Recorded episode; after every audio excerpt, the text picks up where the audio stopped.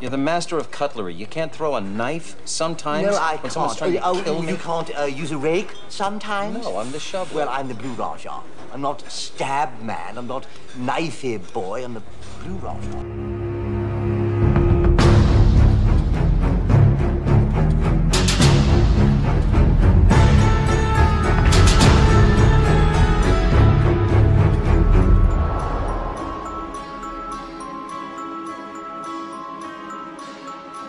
Welcome to Welcome to Storybrooke. I'm Max, And I'm Tina.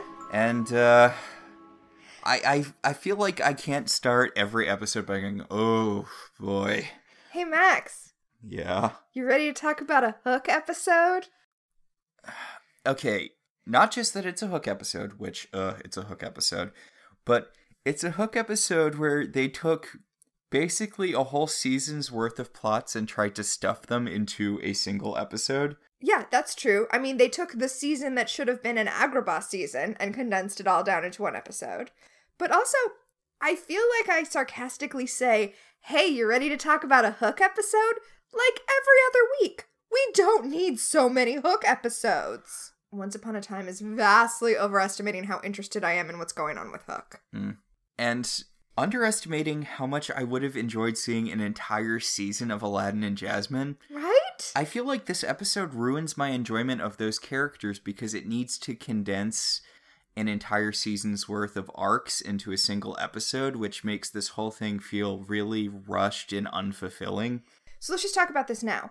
Ariel is in this episode. Ariel runs into Jasmine and Agrabah. And that makes sense because in the Ariel episode, Eric told her he was going off to Agrabah and she didn't follow him. And then the rest of the Ariel story happened. So this takes place somewhere in that time when she had legs and she was trying to find Eric. Hmm.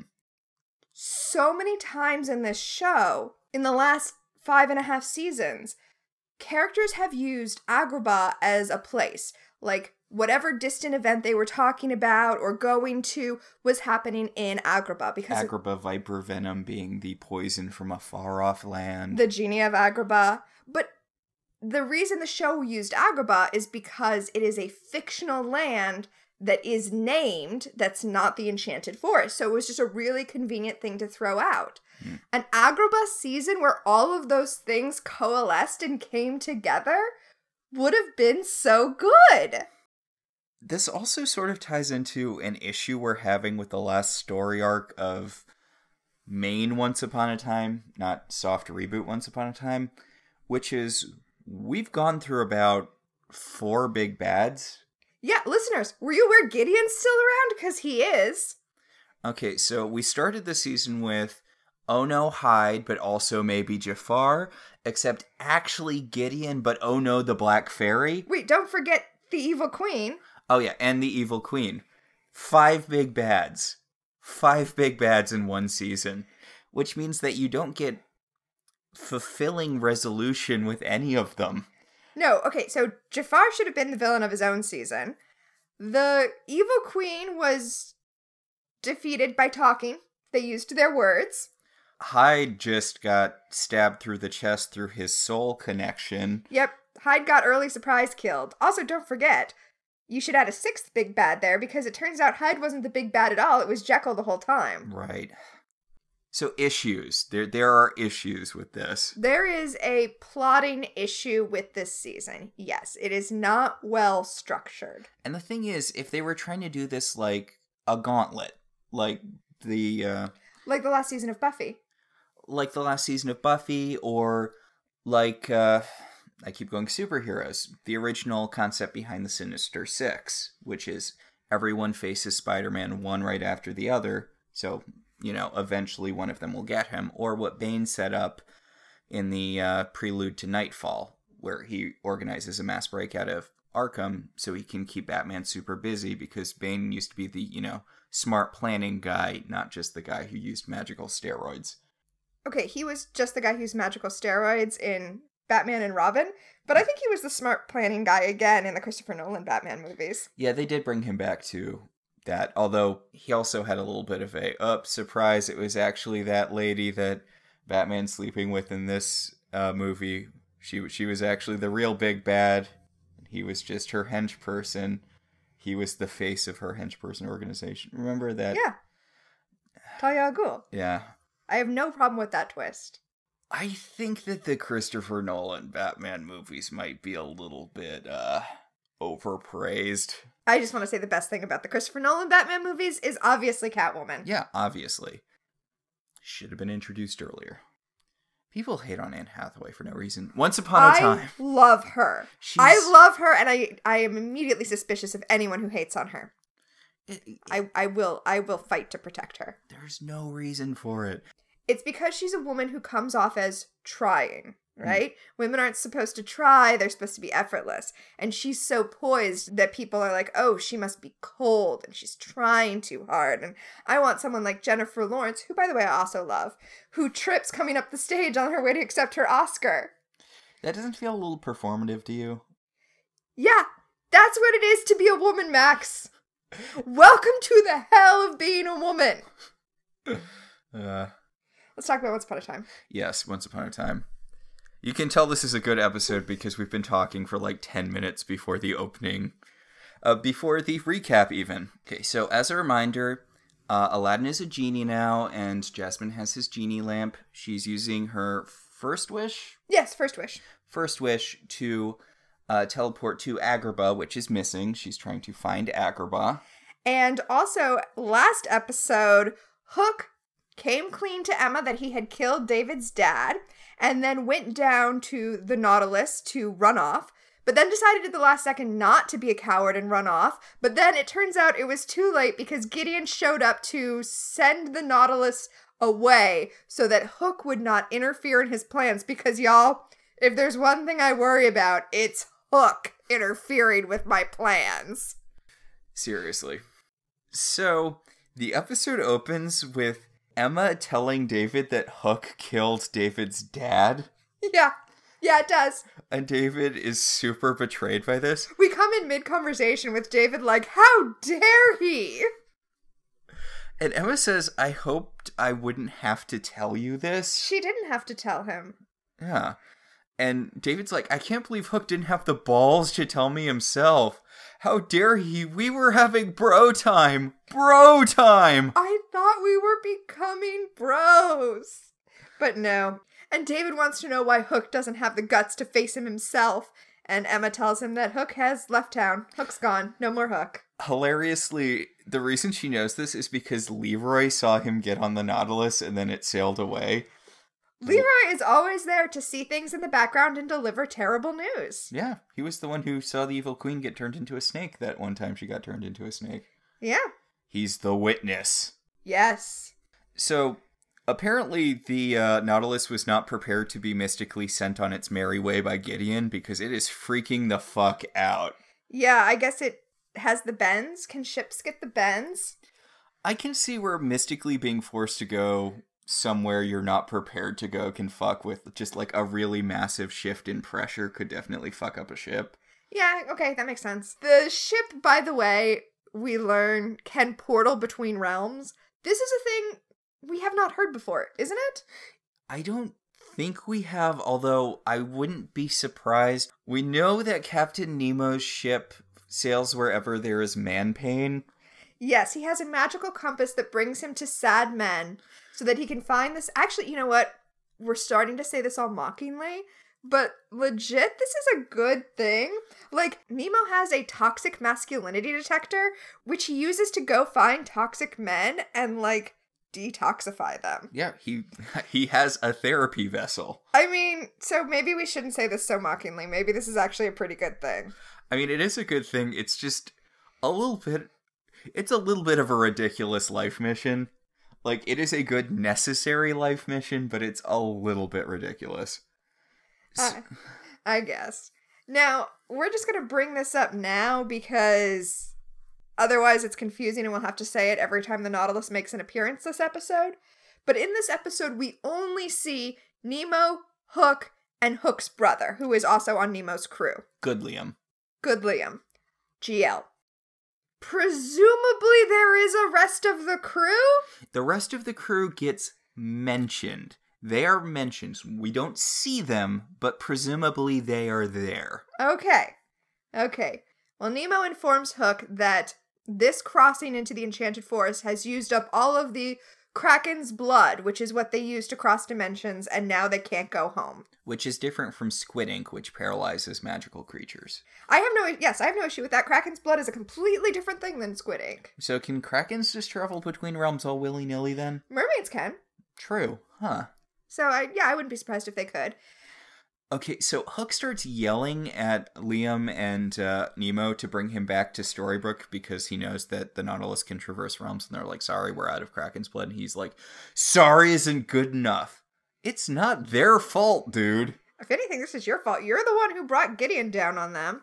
Also, they can't just go get more Kraken's blood, especially because Nemo says he spent his whole life avoiding the Kraken, Then how did you get Kraken's blood in the first place? right? I guess he probably bought it. I bet mermaids sell it. You know, if there's capitalist mermaids out there. Okay, I want the show about the hardcore mermaid team that goes out and hunts krakens to sell to sailor to to sell their magical pieces to sailors. Yeah, Someone write that. yeah. I, I mean, honestly, you could do a whole bunch of stuff with mermaid merchants. Merchants. Don't do that. Merchants. So, after the credits, we cut to Aladdin and Jasmine, who got teleported to the Enchanted Forest for, I think, literally no goddamn reason. Yeah, literally no reason, especially considering how this ends. So Aladdin's complaining because it is winter in the Enchanted Forest, and he's like, "Look, I just I I, I survived Maine, but I was assuming once we went back to an enchanted place, it would be like deserty. That's really more my style. Plus, I'm not dressed for this. I don't know why she doesn't just put him back in the lamp. I mean, putting him back in the lamp without his permission would not be okay, but I don't know why he doesn't want to just go back in the lamp. True. Aladdin's a little bit of a jerk in this episode, but a lot of it is necessary jerkiness to get the plot moving forward. You know, I don't actually think he's even really being a jerk. He's like, look, obviously we're in the Enchanted Forest because Agrabah is gone. Let's go back to Storybrooke and build a life there. And That's not the worst thing to present to her. it's more the bit that's coming up because he does he's like look the wish brought us here agrabah's not here we should just go set up a life back in storybrooke and she's like no i owe it to my people and he's like eh, do you and then he kind of i don't want to say he calls her out but he's like look there's something kind of going on between us but i don't want to be trapped in this relationship nether zone like either are are we dating are we not dating we keep almost kissing I need to know what's going on. And he and Jasmine's like, uh, no, I don't want to talk about this while my kingdom's missing. He's like, your kingdom's been missing for thousands of years, hundreds of years, possibly just decades. But he kind of she turns away from him and he grabs her wrist, which is aggressively not a cool thing to do. But I literally think it only happens so a ring will fall out of her pocket. Yes. Okay, so number one, there is nothing wrong with asking your partner to have the define the relationship discussion. If It's- anything, Jasmine is at fault for not being willing to have the define the relationship discussion. Especially because apparently they've just been wandering around these woods for like three days. Yes. Also, you're right. It's not cool to just grab someone's wrist like he does. But as you said, it was necessary to make the ring fall out of her pocket. Again, this That doesn't even make sense, Show. You know what would make sense? If she pulled the lamp out of her pocket to put him back in it at his request, because consent is important, Mm. and then the ring fell out. That's a lot of the issue with this episode is that things happen to make things happen, but the things that are happening to make those things happen don't really make sense. It's like something needs to happen to get from point A to point B, but what starts at point A wouldn't naturally lead to point B. Exactly. If you're starting at the idea of getting something to point B, there are better ways to get to point B. Yes. So the ring. The ring is a large jewel that Jasmine did not have before the wish. And according to Jasmine, the wish put it in her pocket to remind her of how she failed Agrabah. And of course, to send her into a flashback. She sees a boat, which sends her into the flashback because the boat reminds her of what she needs to do. You're right that she looks at the boat and says she knows what she needs to do, but the flashback literally focuses on the ring. So I'm pretty sure it's the ring, not the rowboat, that sends her into a flashback. Point. The rowboat's probably just setting up the next bit, which I also don't get what she's doing in the next bit with the stupid boat, but Anyway, in the next bit, we are in Agrabah many years ago. this is after Aladdin's become the savior and he's had his first encounter with Jasmine, but before everything that goes down that sends her to the land of untold stories. Before Agrabah goes missing, basically. Because we are in Agrabah, where the Sultan is trying to marry her off to a table of princes. Well, to one of the princes at the table. Yes. He has assembled a table full of princes for her to choose, so she can, you know, handily reject them all in one fell swoop. They needed to make it easy for her because this Princess Jasmine does not have a tiger. Mm. Even though Prince Ahmed is at this table. By the way, everyone talking about the new movie is talking about how terrible Blue Genie Will Smith looks, Mm-hmm. and nobody is talking about the fact that Prince Ahmed has been replaced by some white dude. Yeah, it's not great. I mean, he's not the most major character. so, Prince Ahmed is uh, very insistent that Jasmine marry him, you know, just like in the movie. She doesn't have a tiger this time around, but what she does have is Jafar. The whole reason It's weird that Jafar plays the part of the tiger in this episode. it really is weird. And the whole reason the Sultan is pushing Jasmine into the mar- into marriage is because he's afraid of Jafar and he needs someone with an army to fight Jafar, which is spurious reasoning at best. Like, I mean, he says it's Jafar, but from a socio political perspective, it's not just Jafar. If he has a large kingdom with no military might, it makes sense that he wants to seal an alliance with a kingdom that can defend itself through marriage to his daughter. That is completely logical. I'm okay with it. but the thing, Even though she is not a prize to be won. right? My issue with this is that the sort of threat that Jafar is isn't the sort of threat you fight with an army. No, you need a wizard. He Yeah. should marry her to a wizard. Yeah, you need someone with magic to stop Jafar. He's not going to raid, he's not going to be attacking your city, at least not in the traditional way. He wouldn't fight you in the way that would require an army to defend you. He would fight you through mind control, And burying your city in sand. burying your city in sand. Like, Yeah, you can't fight that with swords. he should be fi- trying. Yeah, you're right. He should be trying to find a powerful wizard to marry Jasmine to. Yeah. So Jafar comes in and he's like, "Hey, I heard that this was going down, and I just wanted to tell you you're stupid as hell." And then he turns Prince Ahmed into a screaming staff. Yeah, he turns him into a walking stick, and the the head of the walking stick is Ahmed's screaming head. It's honestly kind of gruesome. It's pretty fucked up, and I'm pretty sure that this is trying to tie into the Wonderland canon, the Once Upon in Time in Wonderland canon. A show which which I have not watched. Yes, but this is a thing he did in that show. Oh, okay. Well, that makes total sense then. And you're gonna love this. You know his snake staff? Yeah. Is it the evil queen? Uh, no. It's actually the woman who taught him magic. That's interesting. Yeah. Was she a naga, or does she just turn into snakes? I, I I honestly don't remember, but uh, she tried turning on him, but he saw it coming, so he turned her into a snake, and uh, now he can use her magical power. You say makes me really ready to watch Once Upon a Time in Wonderland. I, I tell you. It's good. It's a really solid. It's a really solid self-contained story, which is something that regular Once Upon a Time definitely is not. Huh. All right. Well, I'm excited to watch that. Uh, he turns Prince Ahmed into a snake, and he's like, "Y'all, y'all other princes can leave. I think I've made my point. Sultan, give me your daughter. Give me your kingdom. Give me just everything. I'm gonna give you some time to, you know, drop the paperwork for that. Jafar out. Yep. Yep. I mean, I know it's bad to be like, just marry Jafar because she doesn't want to and she shouldn't marry someone she doesn't want to, even though as a royal it's kind of her obligation to marry a guy with an army. Mm. But I think the real problem is that I personally just would love to be like a slightly evil but really generally benevolent dictator.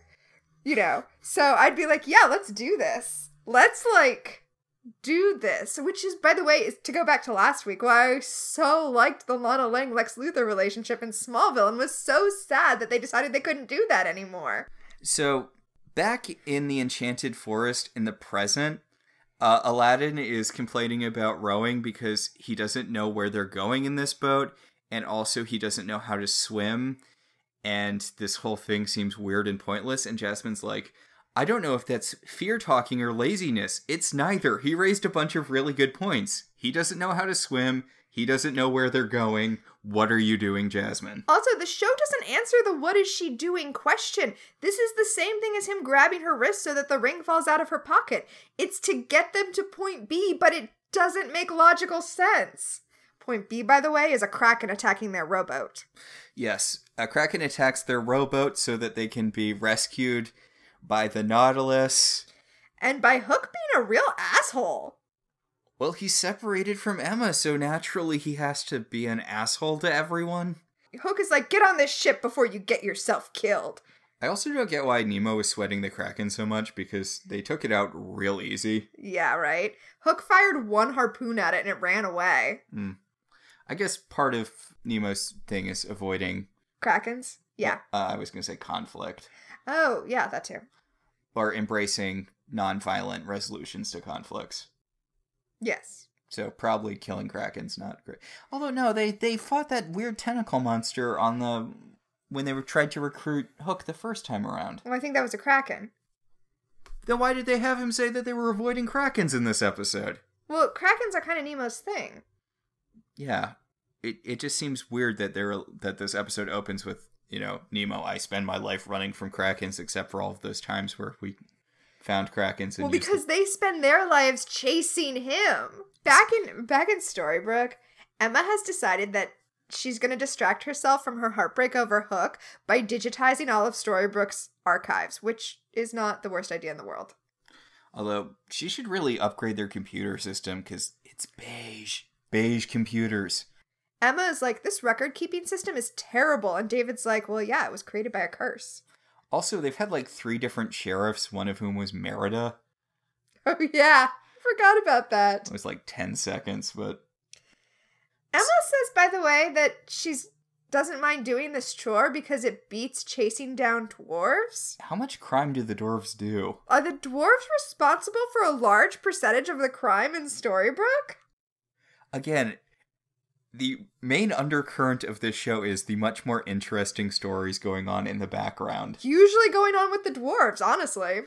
I mean, this show really should just be, uh, About the dwarves. I was gonna say, what was that old show with the whistling and the small town cop and Ron Howard was in it? Andy Griffith. Uh huh. This show should just be Andy Griffith after the first season. Where it was about Mayberry instead of being about Andy Griffith and Yeah. his family. Yeah, I'm with you. It's about a small town cop dealing with the small town problems of a small town, just one that happens to be full of fairy tale people. Okay, so I hate to say this because I feel like you have to choose one side or the other, and we made our choice. But I'm pretty sure that's what Grimm is. Uh, I'm pretty sure if we wanted that, we should have chosen Grimm. uh, I don't know, but does Grimm have the costumes that Once Upon a Time has? I I don't know. I haven't watched Grimm. Point. You know what Same. Grimm? You know what I know for a fact Grimm does not have though. What? Lana Parrilla. It's true. It does not have Lana Parrilla who comes into the sheriff's station and she's like, "Fuck you, Dave." And he's like, "What did I do?" And she's like, "Fuck you, Emma. We're going out drinking."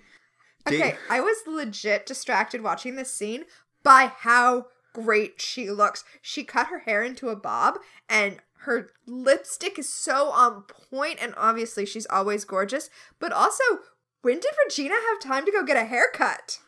Well, that's the thing about magic. You can give yourself a makeover whenever you want, including changing hair length. Magic's just great. Magic's great. But she's like, David, you need to go kiss Snow because we're doing a girls' night. He's like, but I've only been awake for like three hours. And she's like, you kept Snow in a coma for like three weeks. Shut the fuck up. Yeah, yep, she tells him to go home and wake up Snow so that the three of them can have a girls' night. Because what heartbroken Emma needs is a girls' night out with her mom and her lover slash step grandmother. And Emma's like, shouldn't you be like, I, I need to do actual cop stuff. Like, I do have an actual job in the town. And weren't you trying to break the curse on David and Mary Margaret with the notes the evil queen gave you at the end of the last episode? And Regina's like, Emma, fuck them. You need a break. I need a break. We don't have a big bad that I care about right now. I mean, blah, blah, blah, Gideon, whatever. Like, we we need to we need to unwind. We're gearing into the big bad final battle soon. You need to decompress a little bit. She's not wrong. Yeah. On the Nautilus, Hook is back in the main stateroom or whatever it is with Nemo and Jasmine and Aladdin and his brother, Good Liam, and also two crew members. So I was wrong. I guess there are crew members. So Hook is yelling at Jasmine and Aladdin for ruining his chance to get Kraken's blood. He's being a real jerk. He's like, You ruined everything. Do you know how rare Krakens are? Apparently not that rare because they were just rawing in some random lake in the middle of nowhere. I guess it's not a lake because it, it looked like a lake, but I guess it was a- attached to the ocean. How did he lose the Kraken? What what and how is it their fault that he lost the Kraken? The only reason he knew the Kraken was there was because it was attacking their tiny boat. Right? Ugh. Hook is like, now I'll never be able to get home. And Jasmine and Aladdin are like, oh, boo hoo, I wonder what that's like. Hook also has this bug up his butt about it. he's like, I need to get back home because because Emma's in danger, and Jasmine's like, boo fucking who? My entire country's in danger. Or at least missing. Yeah. It could be safely missing. Like the Bottle City of Kandor. Spoiler. Hmm. Jasmine reveals that the reason she's, you know, so driven to find Agrabah is because she blames herself for it being missing because she wasn't able to stand up to Jafar. She's the ruler. If anyone's going to get blamed, it should be her. Hmm. Well, I mean, the Sultan. He's useless. Uh, I, I mean, I guess. Hook, by the way, is just totally selfish though, because he hears this story and his response is, Ooh, Jafar can travel between realms. I'll help you, and then I'll just use Jafar to get home and, you know, fuck Nemo. Why is he assuming Jafar can travel between realms? He's heard stories that he can.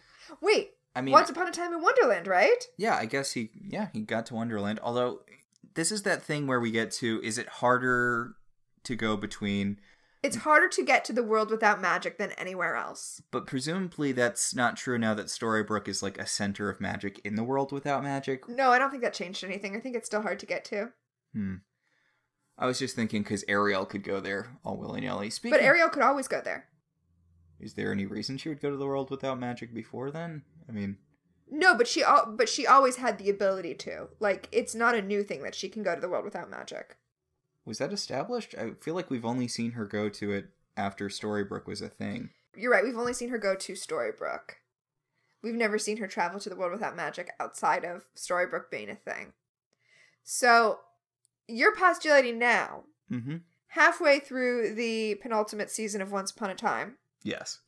that our complaint about how all of a sudden there are all these things that let you travel between realms when it was supposed to be impossible is actually not a problem at all because once the dark curse was cast, it's like there was almost a way station that you could travel to and thus get to the world without magic. So all the things that we've said were problems because there are all these ways to travel between realms are not problems. It's not something Rumpel should have used because he couldn't use it before the establishment of Storybrooke.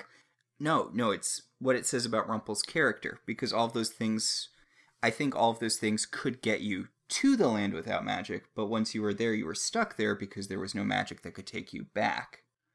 Oh, okay. So he had to use the Dark Curse because it would allow a magic center to be in the land without magic so that he would have a way to hang on to his power slash So a mermaid could have swum to the world without magic, but then she would be trapped there like Daryl Hannah. yes And then she would have to marry Tom Hanks. Eh, there are worse things Accurate. So, back to the episode. Hook pulls out Nemo's toxic manhunter arrow. mm-hmm Wait, I made that sound like it's an arrow that he fires at toxic men, which not opposed to. But no, it's a it's a little compass that points to toxic men. Anyway, Hook pulls that out and is like, "Wait, Jafar is super toxic. We can find him like this." So can it? I guess it can find specific toxic men. I'll be honest, if it can, it's pretty useless, so I'm okay with that. I'm just saying, like, Nemo's mission was just to find toxic men in general to redeem them. Eh, I guess it would just point him everywhere all the time. right? Or is Jafar the most toxic man? I don't know. We've seen a lot of toxic men in this show.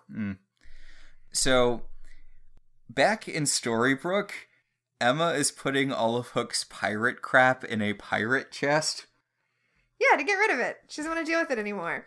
I love Henry's just sitting on the couch next to her as she's doing this, playing video games. He's playing on his cell phone and he has headphones in with his cell phone, and the caption reads video games over headphones, but I don't actually hear anything coming from the phone.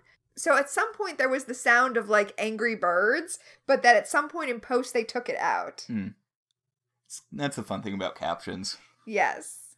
So, Emma putting all of Hook's stuff away is interrupted by an emergency call. Apparently, there's a fight going down in the new bar in town that Regina was telling her about. Oh my god, Regina told her about the bar and we forgot to say what the name of it is. Aesop's Tables. Aesop's Tables. It's great. So, Emma turns to Henry and she's like, I've got to go deal with this emergency. Can you put all of Hook's stuff in my dead slash missing boyfriend shed? And Henry's like, yeah, whatever. Henry literally says, whatever. He's being such a teenager this episode. It's pretty great. And weirdly plot significant. Yeah. So Emma goes to Aesop's tables and is like, hey, I heard there was a big bar fight happening. I bet it's these Vikings who are peacefully playing pool over here. Turns out, nope. It's Mary Margaret and Regina. And Regina. They're not they're not having a bar fight. They just called in a false police report to get Emma down there. Also, I guess they're setting up for the Seattle season because this is a total hipster bar. It really, really is. By the way, turns out my favorite snow is two drinks snow. Two Drink Snow is awesome. I love Drunk Snow. She should be drunk all the time. Anyway, two drink snow is like have a drink. They're artisanal, which is hipster for strong, as a Portlander can confirm. And Emma's like, How many drinks has she had? And Regina's like, She's had one. And Snow's like, I have a baby and I'm under a sleeping curse. Like, my tolerance is for shit right now. right? Which, again, I think this is the most I've liked Snow since season one in this show. Drunk, belligerent Snow is awesome. So, now that they have tricked Emma into being here on duty, she's going to get drunk on duty because Oh, please. Like, this town will be less safe if the sheriffs are drunk. If anything, it'll just mean they're violating people's personal liberties at a slightly less efficient rate. Uh, where do you think Will Scarlet is now? Right? Right? Back on the Nautilus, Hook is continuing his streak of being a giant whiny man baby because he's like, Oh, mur mur mur mur, Emma, mur mur mur mur. Uh, I I left it on such bad terms, and she'll never know how I really feel, and she's in so much danger without me being a giant albatross around her neck all the time. I mean, yeah, whatever. Hook's terrible. But it is kind of a nightmare scenario to have a fight with someone and then storm off and then go missing and know that they're not looking for you because they assume that you just left. Mm, that is a good point. I mean, I know we sort of brought this up last time, but he has a cell phone. Cell phones don't work in the Enchanted Forest. He could have called her as it was going down. You think Gideon knows what a cell phone is? I don't think you get reception under the water in a tin can. I don't get reception in the stairwell of my building. I certainly don't get reception in a submarine. It has all that communication equipment. Yeah, I don't think that helps cell phones. Actually, why don't they have ways to communicate with? Well, they probably do have a ship to shore radio. Um, but they probably didn't have time to fire that up while they were being sent through the portal. And also, now Gideon can open portals all willy nilly. No, he can't. He had to use the Nautilus's portal making Oh, thing right. to open the portal. I just feel like in the Enchanted Forest, there are ways he could communicate with. Why didn't he look up Sleeping Beauty and have her use her dream telepathy to communicate with Mary Margaret? He was there for that. Well, I mean, you're coming up with lots of good ways for him to communicate to people in the Enchanted Forest. But the fact is, he is in the Enchanted Forest for less than 12 hours when, spoilers for the end of this episode, he comes up with a way to communicate. So, Point. Back in the flashback, Jasmine is wandering around the marketplace trying to figure out what to do about the whole Jafar situation. now the period of time of this flashback, by the way, is after all of her stuff with Aladdin and after Aladdin left. So she has already met Aladdin, he saved her once, and now he's gone. She is looking for him because he was the one who kicked Jafar's ass last time, and she's kind of hoping that he's still going around stealing stuff. Well, I mean, she sees a person who is a thief and is like, oh, it must be Aladdin. Agrabah must have some issues if crime is this rampant. She's been in this market for like 10 seconds. So she assumes the very, very clearly feminine figure is Aladdin. But it is not. It is it is in fact Ariel who was stealing a fork cuz it's Ariel. You did not need that fork, Ariel.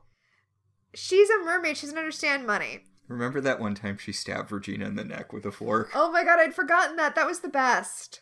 The shopkeep decides that instead of turning her into a literal rat, as was done with Aladdin in the previous episode about Agrabah, Well, not Aladdin, the other thieves. Right, Aladdin was spared, but that's that's Yeah. that was the punishment for thieves.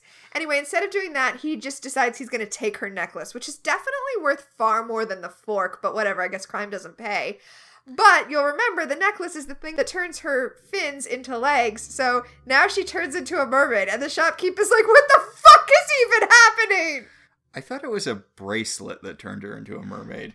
It was a bracelet that turned her into a mermaid eventually, but this is the this is in the time period where she stole this from her father's hold. Right. Right. Okay. Complaint retracted.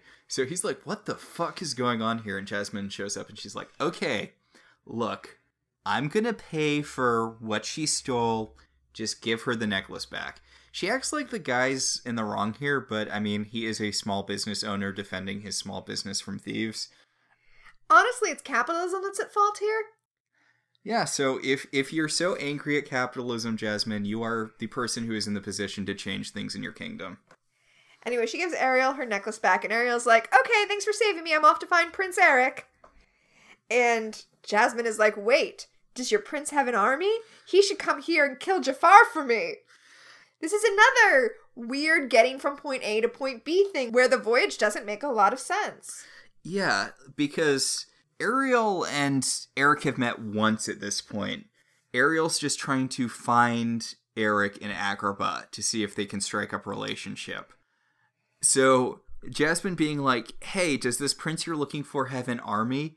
Do you think he would be willing to loan the army to me to fight a sorcerer?" And Ariel's like, "Fuck if I know. I met the guy once." I. anyway, this, this is how we get to point B, which is a flying carpet. this is a terrible scene.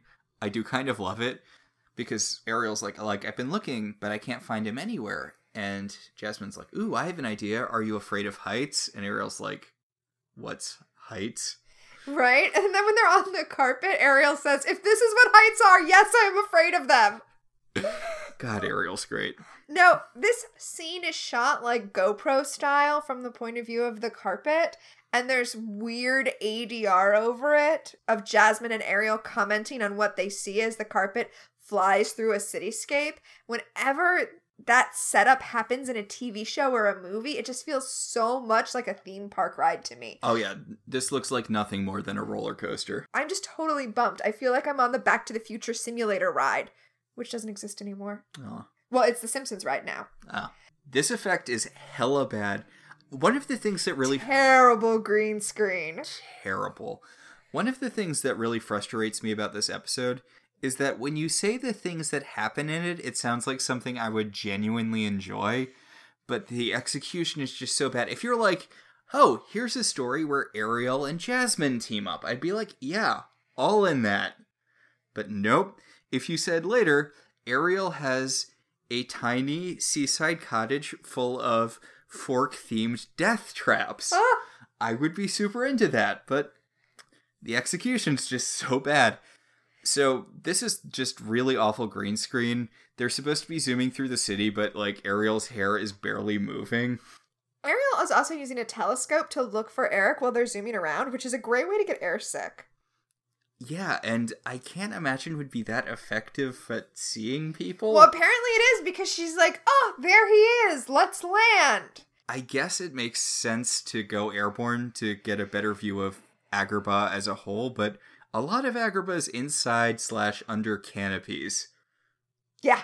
Yeah. I feel like you might have better luck just wandering around on foot. Yeah, I think that's an accurate statement.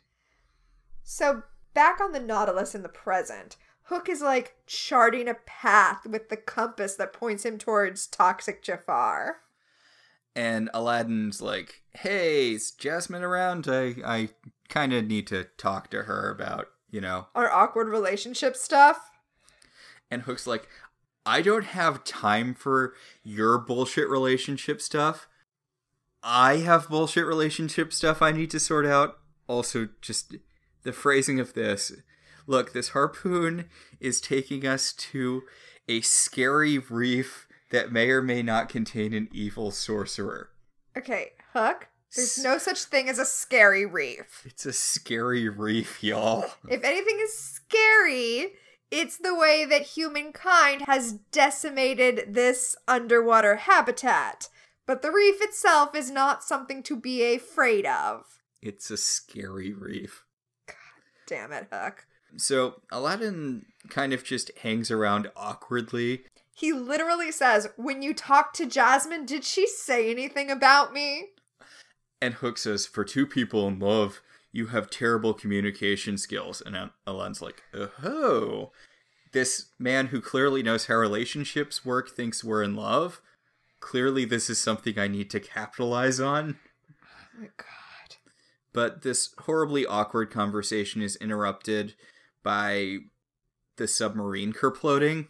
Yeah, Nemo comes in and is like, That Kraken, you know, the one that didn't even touch our ship and was scared away by a single harpoon, apparently did touch our ship, and we took damage so bad that even though we are a submarine that frequently encounters sea life, we can't take it and we're sinking. We're all gonna die. Everyone make your peace with whatever god you have. And Jasmine is like, hey, how about if instead we don't die? And she pulls out the lamp and she's like, I can just wish us onto the reef. And Lan's like, no, but wishes have, you know, consequences. And she's like, but if I don't make a wish, we're all gonna die. Death is a pretty big consequence, y'all. You know what that really weirdly reminds me of? What? Jean Grey's origin as Phoenix. They're in the damaged space station, and there's like the damaged spaceship is the only way to get back to Earth.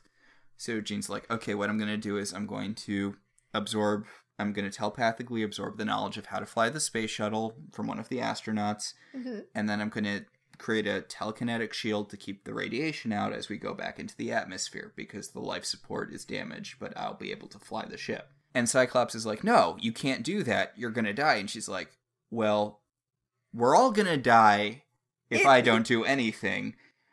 I might not die if I do this, and I'm pretty sure that even if I do die, I can survive long enough to get the rest of you down to Earth. And he's like, No, I won't let you risk your life. Fuck Cyclops. I mean, not really, but seriously. I mean, she's still gonna die, dude, if you don't try this. It's like the end of Cabin in the Woods. You can die for them, or you could die with them. Oh, Spoilers for the end of Cabin in the Woods, by the way. So anyway, back back to Once Upon a Time. In the bar, Regina's trying to get Emma to open up by getting her drunk, and Emma's like, "Open up about what? Like Hook left. I'm sad. This is as open as I get. Like there's nothing deeper here. I could cry, but honestly, I'm just numb at this point." Well, you know, I feel for Regina here. She's like, I want to take care of you as a friend, but you're in like some sort of numb stage right now, and I don't know what to do with you being numb.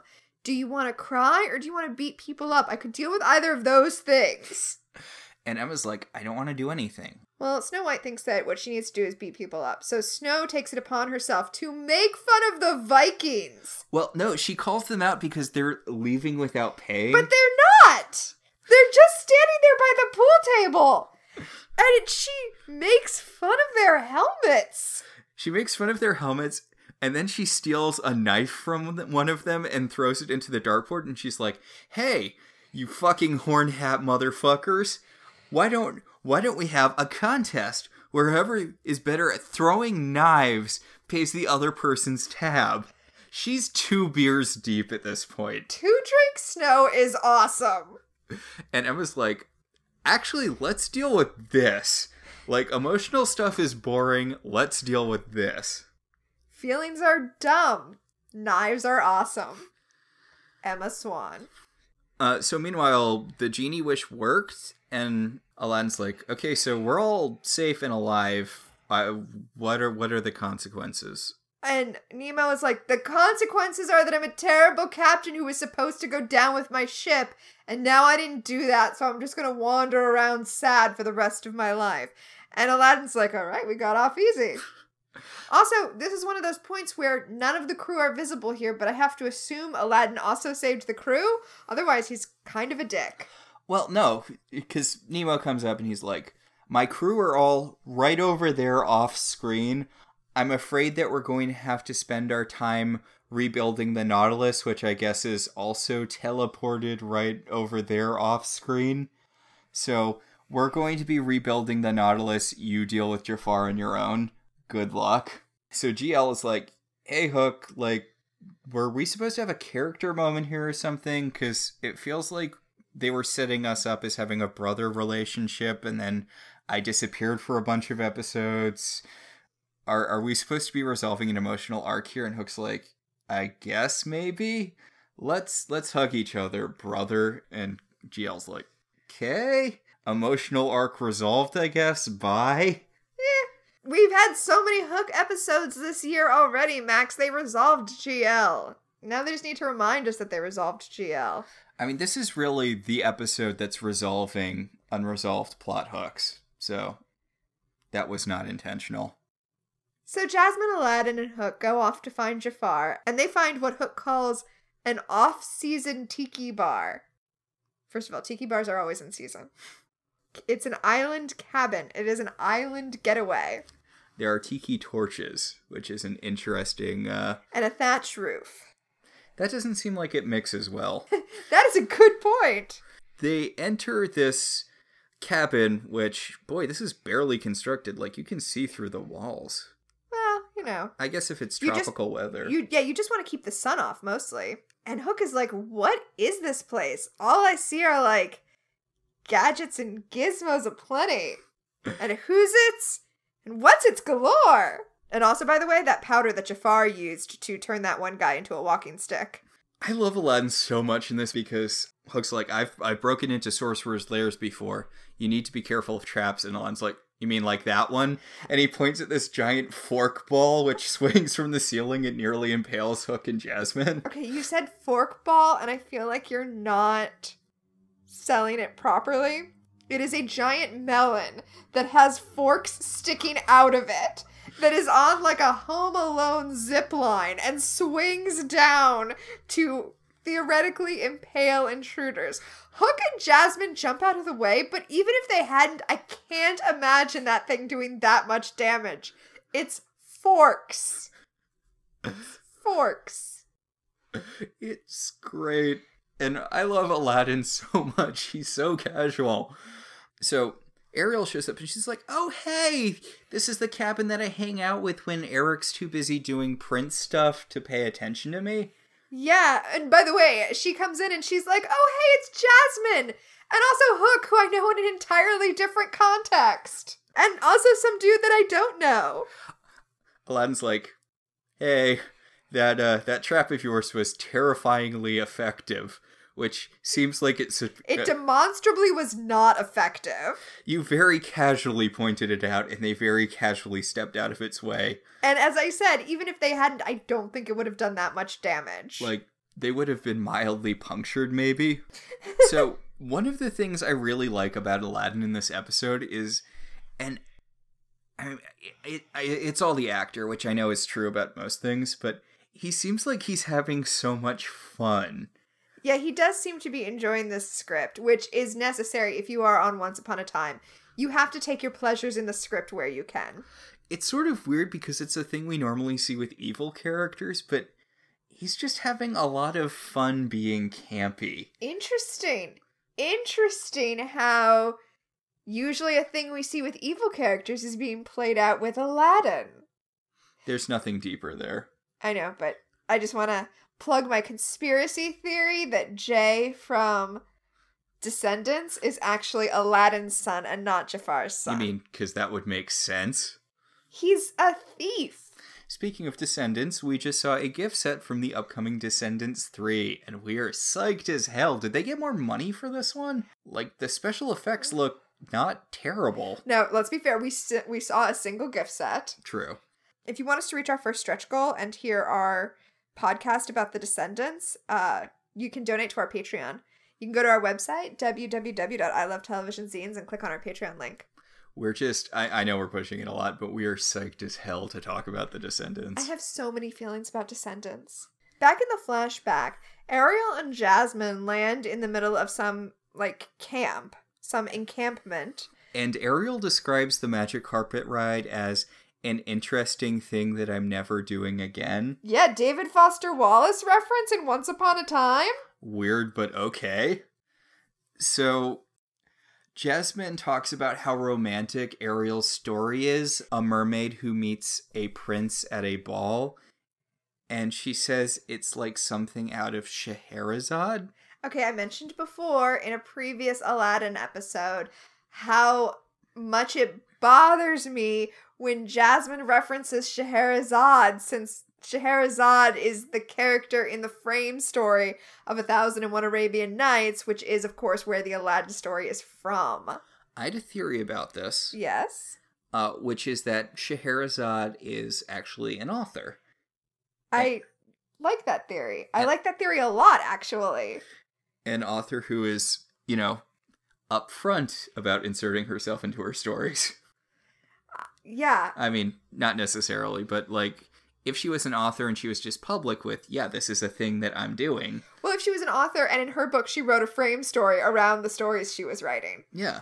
I would be so into a Once Upon a Time spin-off that was the Tales of Scheherazade. I sort of think that the soft reboot should have just been since it's all focused since Henry's the main character of the soft reboot, it should have been all about authors interacting with other authors.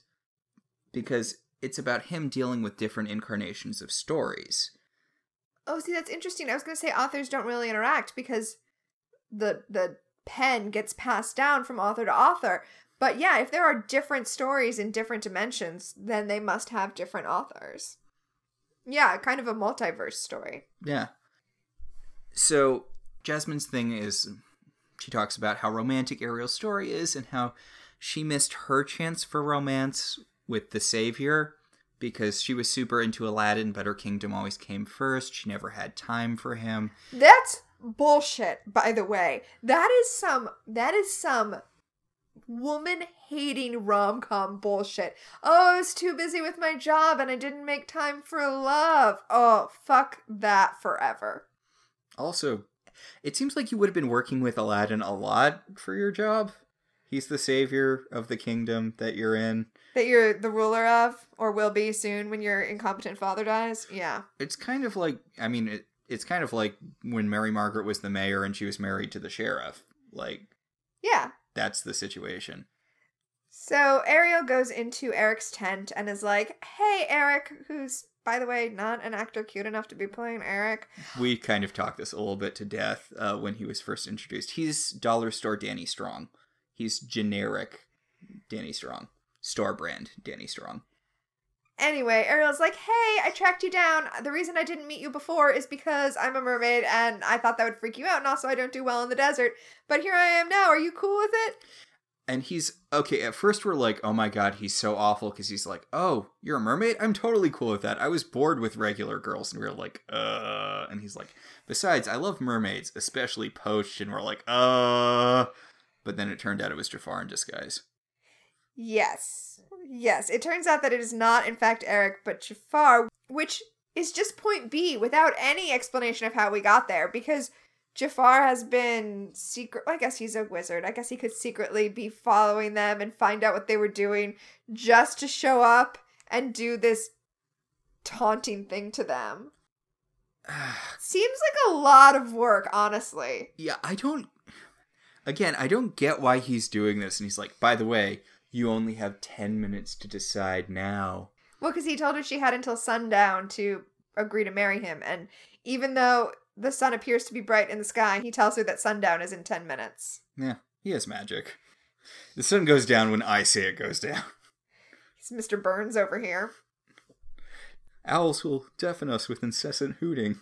So in the present, they're trying to figure out why the compass led them here to Ariel's Museum of Oddities. Mm-hmm.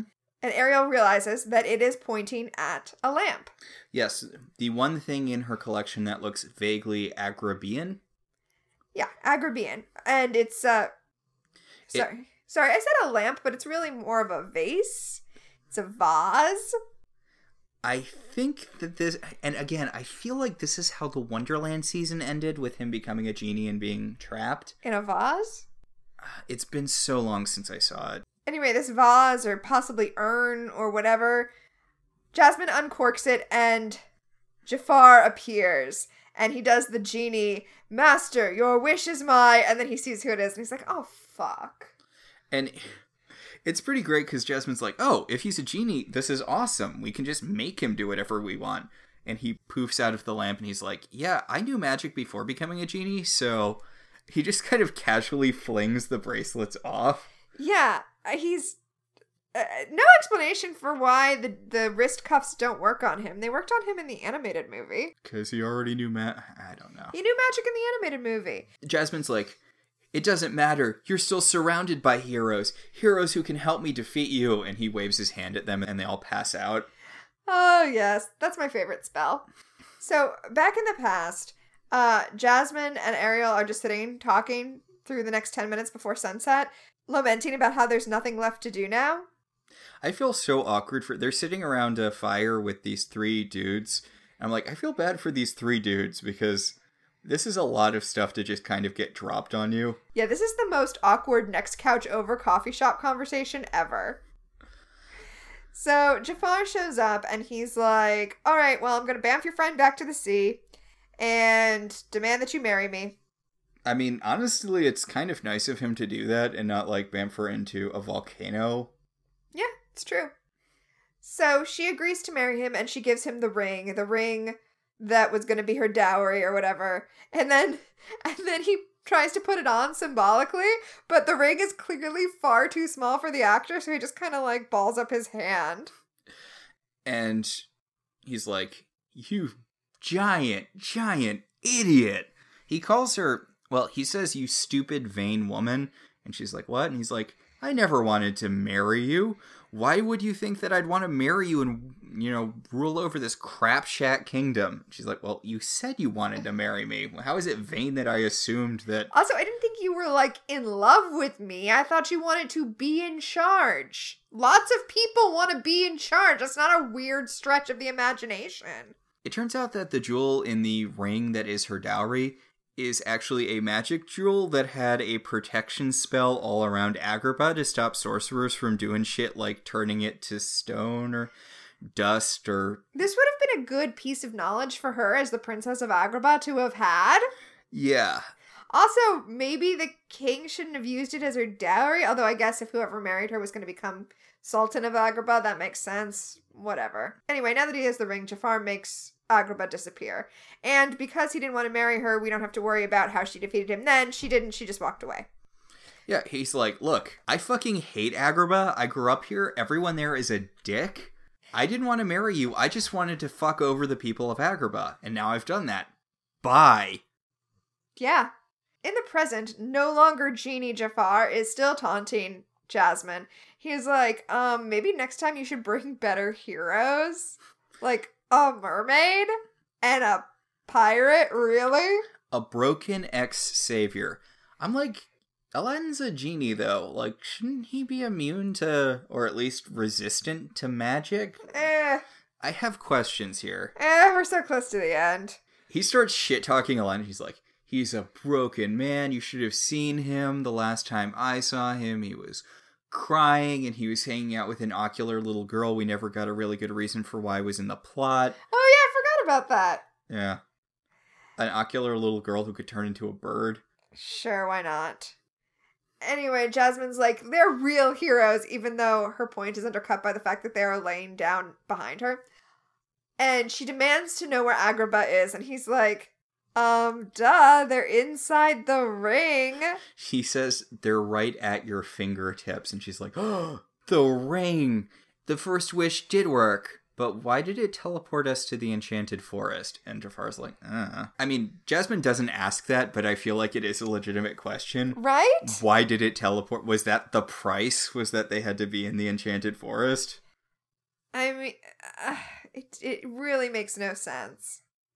So he demands that she give him the ring, and she's like, Yeah, no. You know what? I realize that I don't actually need.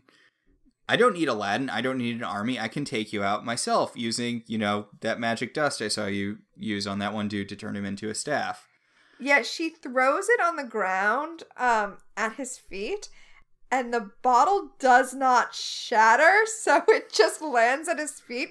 Honestly, it's a really funny moment, and he he laughs at her and advances on her, but then I guess she had more in her hand. Yeah, it turns out she had poured a little bit of the dust into her hand, which you think would have turned her into a staff, but Whatever. Whatever gets us to the end of this episode, Max. so she throws the dust in her free hand into Jafar's face and turns him into a screaming staff. Sure.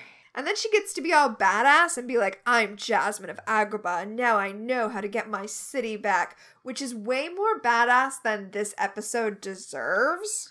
Again, there are so many things in this episode that should be cool but aren't. Yeah. Yeah. But we can't see her get her city back yet. First, we have to go back to Storybrooke, where Emma is drinking at the bar and noticing that all of the artisanal drinks are named after Aesop's fables. So you've got the fox and the grapes, And uh, his personal favorite, the ant and the grasshopper. which I feel like is probably just a grasshopper. Yeah. But the bartender's kind of hot, so she's like, So, my dumbass pirate boyfriend left. You're stubbly and have eyeliner. What's up with you? Yeah, what's your deal? And he tells her that his deal is that he was a writer, but he could only write cliche animal stories, which you're Aesop, so they weren't cliche animal stories. They're the er animal story, but whatever. He says he could only write cliche animal stories because his story was too basic. He loved a woman that didn't love him back. He's just a basic bitch. He was so basic that he felt the need to flee to the land of untold stories. Yep. And now he's here. Yeah. That's that's the dumbest backstory. To be fair, it's not his real backstory. right, right. Or maybe it is. I have a lot of questions at the end of the episode, including whether or not the death clock went off. I was wondering that as well. Yes, the e- Aesop, the bartender slash fabulist, is is black. And his tale of basicness was So sad that it made Emma tear up. So he gave her a co- so he gives her a cocktail napkin which she uses to dry her tears, and then leaves on the bar. honest to God, Emma. It's like it's your first day in a fairy tale. Don't leave your fucking tears lying around. I mean, really. You read the Mode series, right? I did read the mode series. You remember uh, the main guy had that like handkerchief he had to use for everything because he's like, I can't leave. Like, Oh yeah. like in elementary school in the dimension I come from, you learn like everyone has one of these handkerchiefs because you can't leave tears, sweat, or hair around. There's nothing you can do about hair, but Right, because everything that they because magic in his realm is all sympathetic magic. So if you have the the fluid, the solid in the air of another person, then you can control them. Mm-hmm. Yeah. so Jasmine brings everyone outside of Ariel's uh, Hut. hut. Yeah, outside of Ariel's hut because she's figured out what she needs to do. And uh, like, "So are you gonna loot? Are you gonna use the last wish? Because you know it's cool with me." And she's like, "No, no, I'm gonna use the last wish to make you not a genie anymore." But I've realized that the kingdom being trapped in this ring is a curse. And you know what breaks curses most of the time? True love's kiss. No. No, this doesn't make any sense. Why would why would Jasmine and Aladdin's true love break the curse on the city of Agrabah? they'd have to make out with the city. That doesn't make any s- whatever. It's whatever. It gets us there. So the two of them kiss, and the little rainbow effect, I do kind of like that it hits the ring. Yeah. So I guess if you're just around a curse and you have True Love's Kiss, you can do the little rainbow effect True Love Kiss and break any surrounding curses. yeah, apparently True Love's Kiss is an area effect sp- curse breaker. so anyway, all of a sudden everybody's transported back to Agrabah. Aladdin is no longer a genie and everyone lives happily ever after. Ariel tries to steal the ring because she likes shiny things. yeah, but Aladdin, I kind of like how Aladdin's like, cool, well, that wraps up all of our subplots. Fuck you, white people, and wanders off with Jasmine. Yep. Hook takes the uh Hook takes the Jafar walking staff and puts it with a bunch of other walking staffs in a marketplace that's selling walking staffs. I'm sure that will not come back in a hundred years to haunt someone terribly. Also, like the people of Agrabah seem completely unaffected by their time trapped in a ring. Were they frozen during that, or Oh, they must have been frozen because everybody seems completely unaware that anything has happened. also uh, when Agrabah reconstituted, it reconstituted in wherever Agrabah is.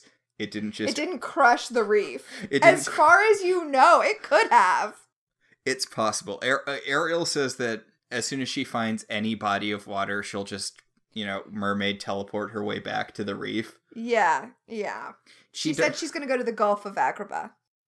she does not offer to bring Hook back to Storybrooke I know, I was surprised. or you know to deliver a message. No, but what she does do is give him a shell that he can use to communicate. It's a shell phone. which is a joke Hook makes. And it turns out Hook has a similar shell in his chest of stuff. Well, you remember it from uh, the Bell episode. Yes, it's not a contrivance. He actually does have such a shell. I honestly think it would have been a better move to just ask Ariel to deliver a message because there's no way he knows that Emma's within hearing range of that shell. Honestly, yeah. And Ariel's delivered messages for them before. And Eric's off on his business trip. I'm sure she would welcome the distraction. But instead, Emma comes home and she sees Henry sitting on the same spot on the couch, still playing on his phone. And she's like, "Did did you bring the pirate chest to the garage?" And he's like, "Ooh, I could lie about this, but it's literally right in front of me. Sorry, I forgot." And she's like, "It's fine. I'll just do it." He's like, Mom, Angry Birds is addictive. So she takes the chest and starts to walk it out to the shed when she hears Hook's voice coming from inside of it. So she opens it up and brings out the shell, and Hook is like, Hey, this is a one way communication, so I hope this is reaching you at the exact moment that you're standing next to my chest. But, uh, I didn't mean to leave. Gideon fucking kidnapped me. Sorry. He kidnapped me, but I'm trying to find my way back. I love you. Emma just listens to this. She doesn't try talking back to him. Yeah, I don't know why. Sh- I don't know why everyone knows it's one way. It seems like it should be two ways. Well, when she tries talking back to him, Aesop shows up and he says, Oh, he can't hear you as long as I have the tears of the Savior. Okay, so apparently having the tears of the savior means that her magic doesn't work? Or, no, because shocker, it's not actually Aesop. It's Gideon who took Aesop's. Did he take Aesop's place? Is, or was there never an Aesop? was there never an Aesop? Did he kill Oh Aesop and take his place? Oh or- my god. Now I'm imagining that there was never an Aesop and that Gideon was like, all right, here's my plan. My plan is I'm going to disguise myself as someone else. Then I'm going to get a liquor license. Then I'm going to buy a building, hire a staff, craft several artisanal drinks. Wait until my bar is so popular that Emma stops in. Tell her a story so sad that she cries. Then steal her tears, go back to her place, reveal to her that I was Gideon the whole time, and then ask her, a woman whose job title is literally savior, to help me save people. You know what? I feel like there were some extra unneeded steps in there. Yeah, yeah, yeah. So we don't know if the death clock went off or if the death clock even applies in this situation. Was was Aesop a real person? Is he still okay? Is he okay if he is a real person? I guess Gideon isn't super into murdering unnecessary people, so if he is a real person, he's probably fine. I, uh, But you know what? I'm gonna assume that he is a real person and that he's fine because I want to at this point. yes. So Gideon tells Emma that he has used her tears to craft a spell that will stop Hook from being able to communicate with her or use a portal to come back to Storybrooke. He he apparently savior tears are the key to stopping portals to Storybrooke. That makes sense since her kiss is what broke the curse. I guess. Yeah, I, I guess I can see it. But he's like, I realized that I needed your power to stop the Black Fairy, and I thought I could do that by taking it from you. But instead, I'm just gonna ask you to help me. but instead, since apparently I can't kill you, I'm just going to ask you to help me to help me kill the Black Fairy. Also, the show does one of those like mystery show flashbacks where we see Emma wiping her tears so that we know where he got the bar napkin, as though that scene didn't happen two minutes ago. This show is really not trusting us at all. Seriously, and why was this not your initial plan? Weren't we complaining about that four episodes ago that that was not his initial plan? Yeah, and why are you taking all of these extra steps? Her job is the savior. She fight. Well, she doesn't normally kill the big bad. Normally, Rumpelstiltskin kills the big bad. But why did you do the whole attempting to kill her and steal her magic thing? Why? Just why? What was the benefit of that? I- It's it's it's stupid. Let's move on. Well, I mean, that's the end of the episode, so. Yeah, yeah. I guess let's move on to our segments. For Fashion Corner, I have literally nothing. Oh, I like Jasmine's Agrabah outfit. I like her. I liked it. I feel like it's the one we've seen before. It definitely is, but it's so pretty. It's uh but it's so pretty. It's blue and gold and I'm just a fan. and God, nothing Ariel wore jumped out at me. Ariel's outfits were very like flowy aging hippie. It was a weird aesthetic choice. It definitely was.